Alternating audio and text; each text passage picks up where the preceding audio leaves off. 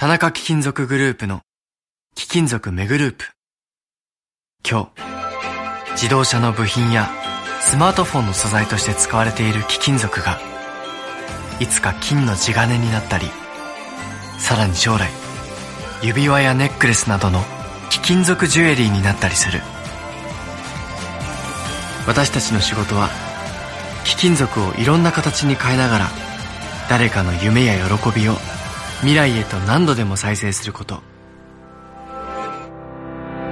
地球を続くにする貴金属。田中貴金属グループ。Broadcasting Q54 TBS Radio TBS ラジオ、ポッドキャスティングをお聞きの皆さん、こんにちは。安住紳一郎の日曜天国、アシスタントディレクターの中山一輝です。日天のポッドキャスティング、今日は43回目です。日曜朝10時からの本放送と合わせて、ぜひお楽しみください。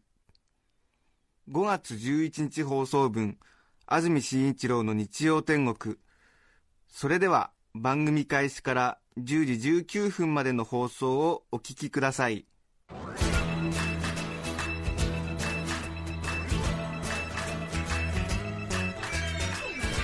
安住紳一郎の日曜天国。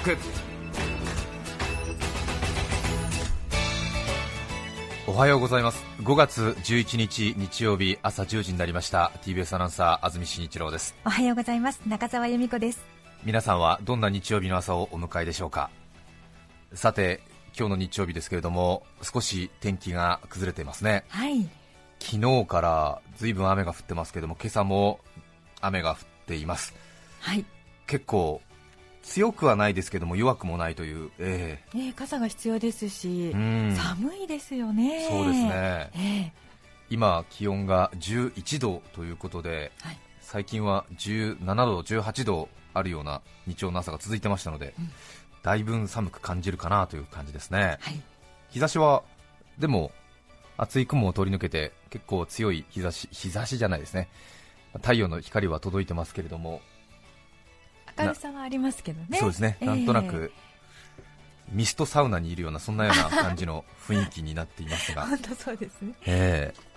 すごいですよね、しばらくずっと予報では晴れるって、日曜日は晴れるんじゃないかっていうふうにずっと天気予報が出てたんですけども、一昨日ぐらいから急に日曜日も雨になってしまうということで、多分行楽を予定されていた方などは多分がっかり来てるんじゃないかなと思いますけれども、ええ。ですね、まあでも少し連休もありましたし、なんとなくこう地に足のついた日曜というか、ね。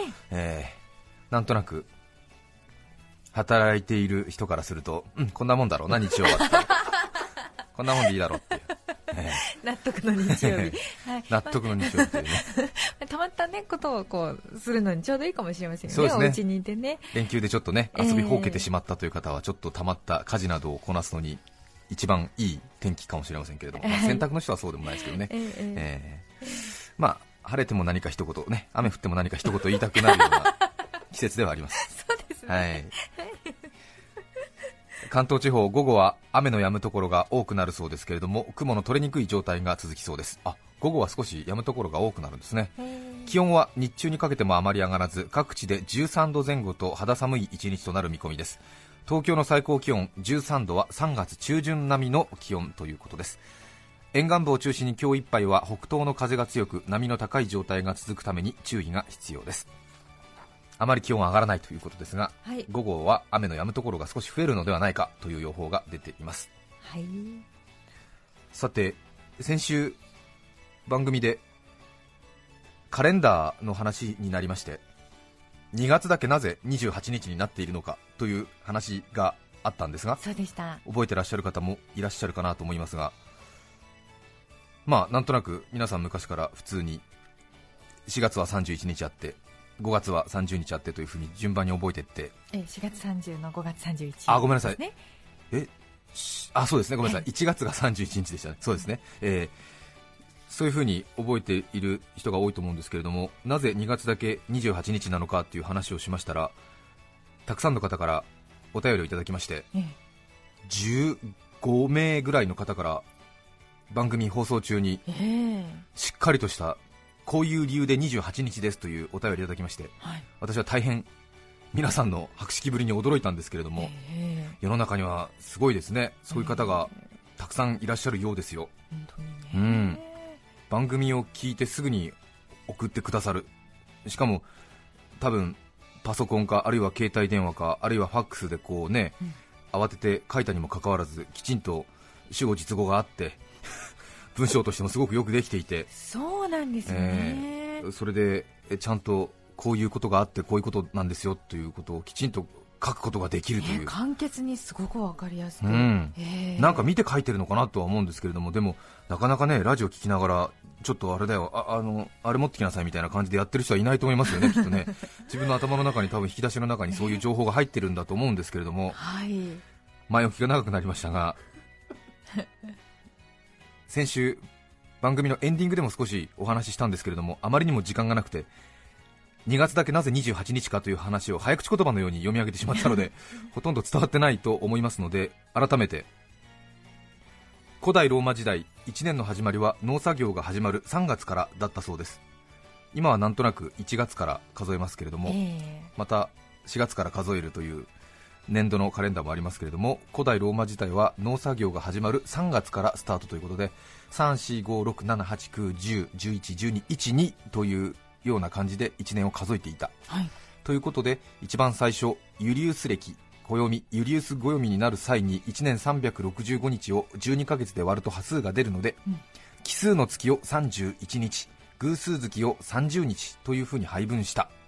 1月失礼しました。3月ですか。ら3月が31日4月が30日というふうにしたそうなんですけれどもちょっと波数が出てしまいまして一番最後の2月に29日を配分したわけですね。はい。31と30と29の月が出てきてしまうということで一番最後の月で2月に29日を配分したとはい。いうことなんですけれどもじゃあそれがなぜ今度は28日また1日2月が減ってしまったのかということですがさらに今度は話は月の名前を決める際に時計が進みまして7月をジュリアス・シーザーにちなみジュライと名付けはい。8月を初代皇帝アウグストゥスにちなみオーガストとしたということなんですけれどもそのジュリアス・シーザーの名前にちなんだ7月は当然奇数月なので31日そして初代皇帝の名にちなんだ8月が偶数月ですから当然30日になってしまうわけなんですが、しかしここで初代皇帝のアウグストゥスがごねたそうです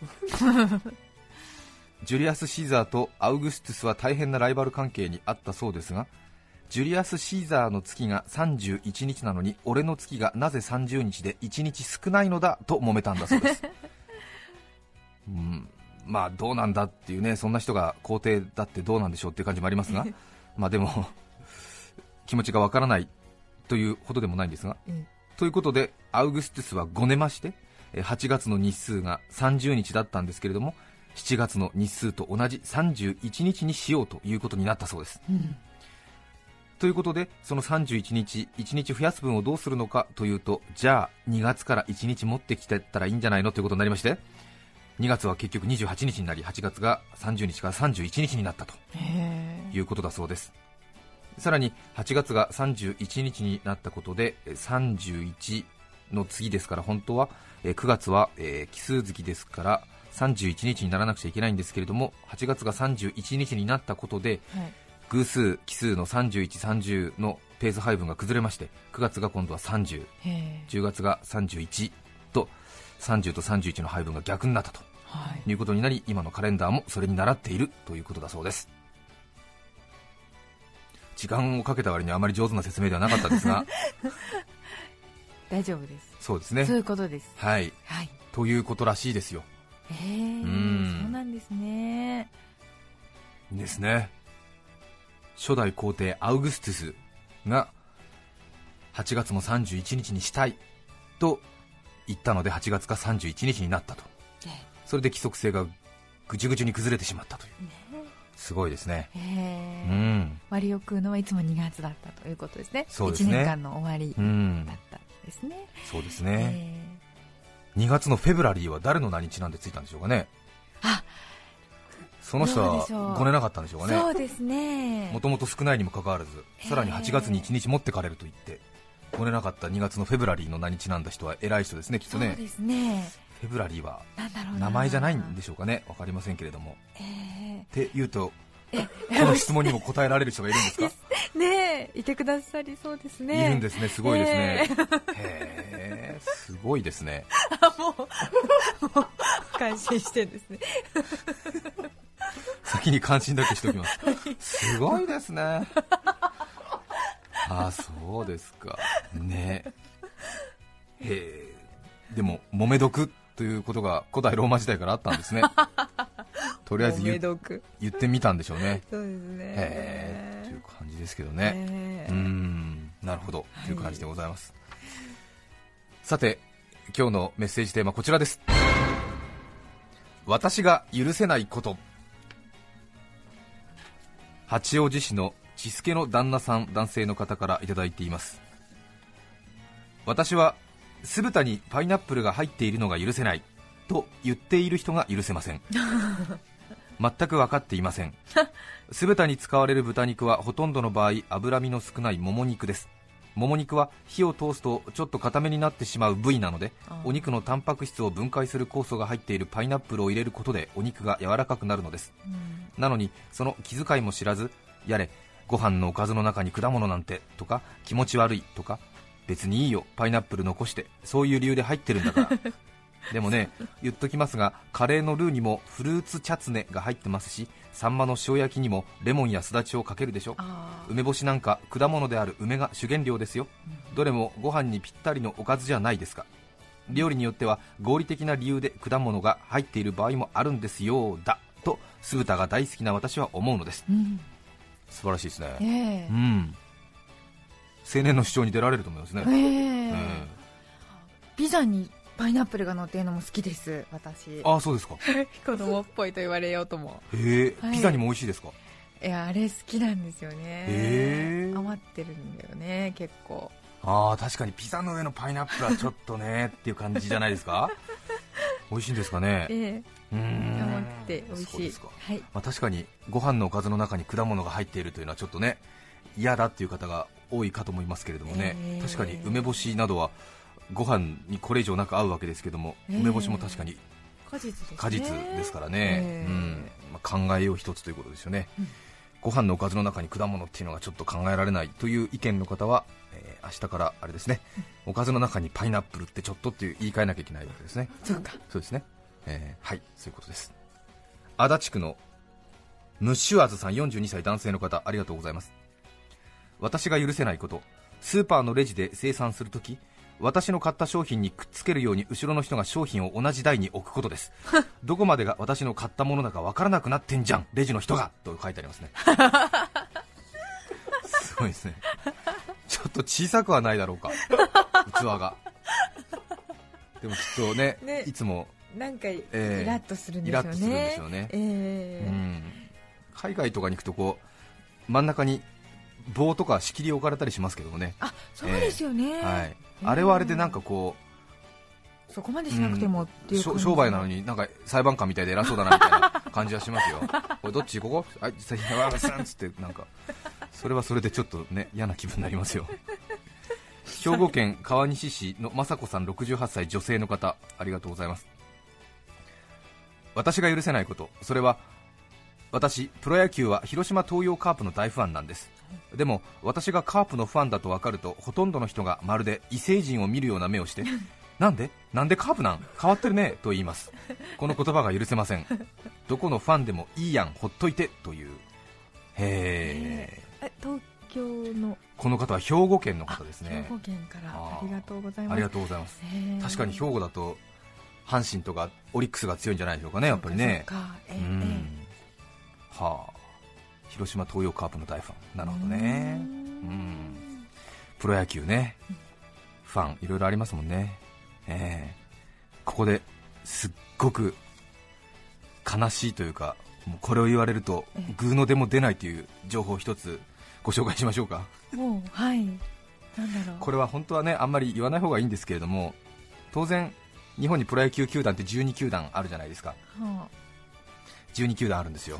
ね。で当然、ジャイアンツが一番人気あるだろうな、タイガースもそこそこ人気があるだろうなということは分かってると思うんですけれども、えええええーきっちりあの調査で日本の人口の何十パーセントがどこのファンであるかっていうのがデータとしてきちっと出てるんですよ、へえ。えそういうことを言ってしまうと、こういうなんでカープファンなんっていう論議を一掃することができるという、あそうですか。意外と。意外とっていうか、もう悲しくなるような現実があるんですけれども、皆皆さん、心の準備できてますか？はい。日本の国民の、え国民のというか、まあ、その1億2500万人いる中で、えはい。プロ野球の特別な球団ファンを持たない人っていうのが大体30%いるんです、はい、ええええ。30%ということで、残り70%の人がうん。ひいきの球団があると答えてるんですよね。ね。まあ結構多いなとは思うんですけれども。ね、ええ。えもちろんトップは読売ジャイアンツ巨人。ええ。大体世の中の31%の人がジャイアンツファンです。あそのファンがありますっていう中の30%、そいやれとも全然全部全体の？そうですそうです、はい。その、えー1億と2000万人のはい。30%、30%はい30%がひいきの球団がありません。その一方で31%が読売ジャイアンツのファン。へえで次に来るのが、えー、大体阪神タイガース。これがぐっと落ちて12%ぐらい、あそうですか。で第3位が中日で5.5%ぐらい、ほうほうほう。えー。で広島とかになると2.7%とかなる、え。そうですか、ーうん、2.7%ですよ、広島ですらね。へええ。なんでなんでカープなん？っていうこの論議をなんか一掃するでしょ。あ2.7%ですからねっていう感じになるよね。そうか、うん。でも4番目なんですね広島はねいや4番目ではないですね。うんとジャイアンツ、巨人、それから阪神タイガース、から中日、ソフトバンク、あそっか。は広島かな、あ、はあ、最下位はまたはっきり覚えてます。ええ、オリックスです、そうですか。0.7%です、おおそうですか。愕然とするよね、そうですね、へええ。まあでもねは半眼びいきそうですよがありね、ますからね日そういうことです。本人には、そういうことです、えーそう言われると応援したくなったりします、ファンの数が少ないと分かっているから逆に熱が入るということは当然あるわけで、うんまたそこがスポーツの面白いところですよね。えー。そうです。人気のある球団がずっと勝ち続けているとね、ええとても面白くないことが起きますからね、ええー。ということでございます。ー。えへー。ね。ー数字って説得力があるな。ね、でもあんまり聞きたくないでしょ、えー、全ての野球ファンのロマンを壊すでしょ？あんまりだからね言わない方がいいらしいですけれども、ね。ええー。はい。絶対これ野球ファンとしてこの話になると喧嘩になりますからね、えー目に見えてますからね。ロッテなんか1.2%じゃねえかよって思いますからね、ええそうね。すごいですよ。皆さんからのメッセージをお待ちしています。はい。番組にメッセージを送ってくださった方の中から抽選で5名の方に何かと便利でシュールな表紙があなたの日常を演出します。日展オリジナルノートをプレゼントいたします今日のテーマ私が許せないこと。皆さんからのメッセージをお待ちしています。そして番組では皆さんから曲のリクエストも募集しています。メッセージにリクエスト曲がある方は一緒にぜひ書いて送ってください。それでは今日の1曲目をご紹介します。杉並区のもう浮気はしませんさんからいただきましたありがとうございます。アイドルというにはやや垢抜けないルックス。でも明るく元気いっぱいにステージを跳ね回っていた2人が結構好きでした。今は何をされているんでしょうかね。懐かしいですね。雨の日曜にちょっとパンチのある1曲目でございます。ベイブで I don't know どうぞ。5月11日放送分安住紳一郎の日曜天国。10時19分までをお聞きいただきました。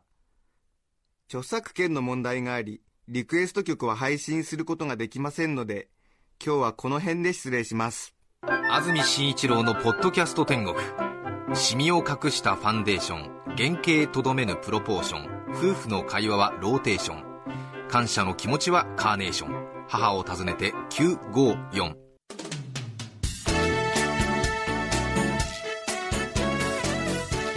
さて来週5月18日の安住紳一郎の日曜天国。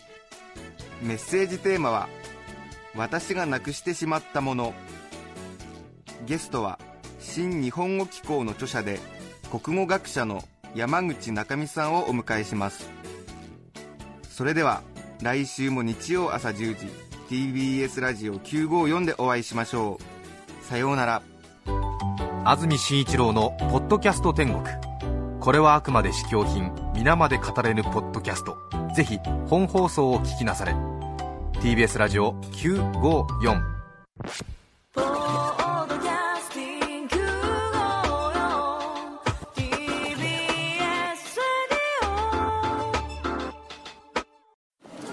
ねえ、あれ食べた？あれって何よ？美味しくて健康にいいってテレビでやってた。すりごまとアーモンドのやつ？そうそう。朝食やスイーツのトッピングに最高なの。あれ、名前なんだっけな？グラッツェアーモンドすりごま。それな。違います。新生クラッシュアーモンドすりごま。大好評発売中。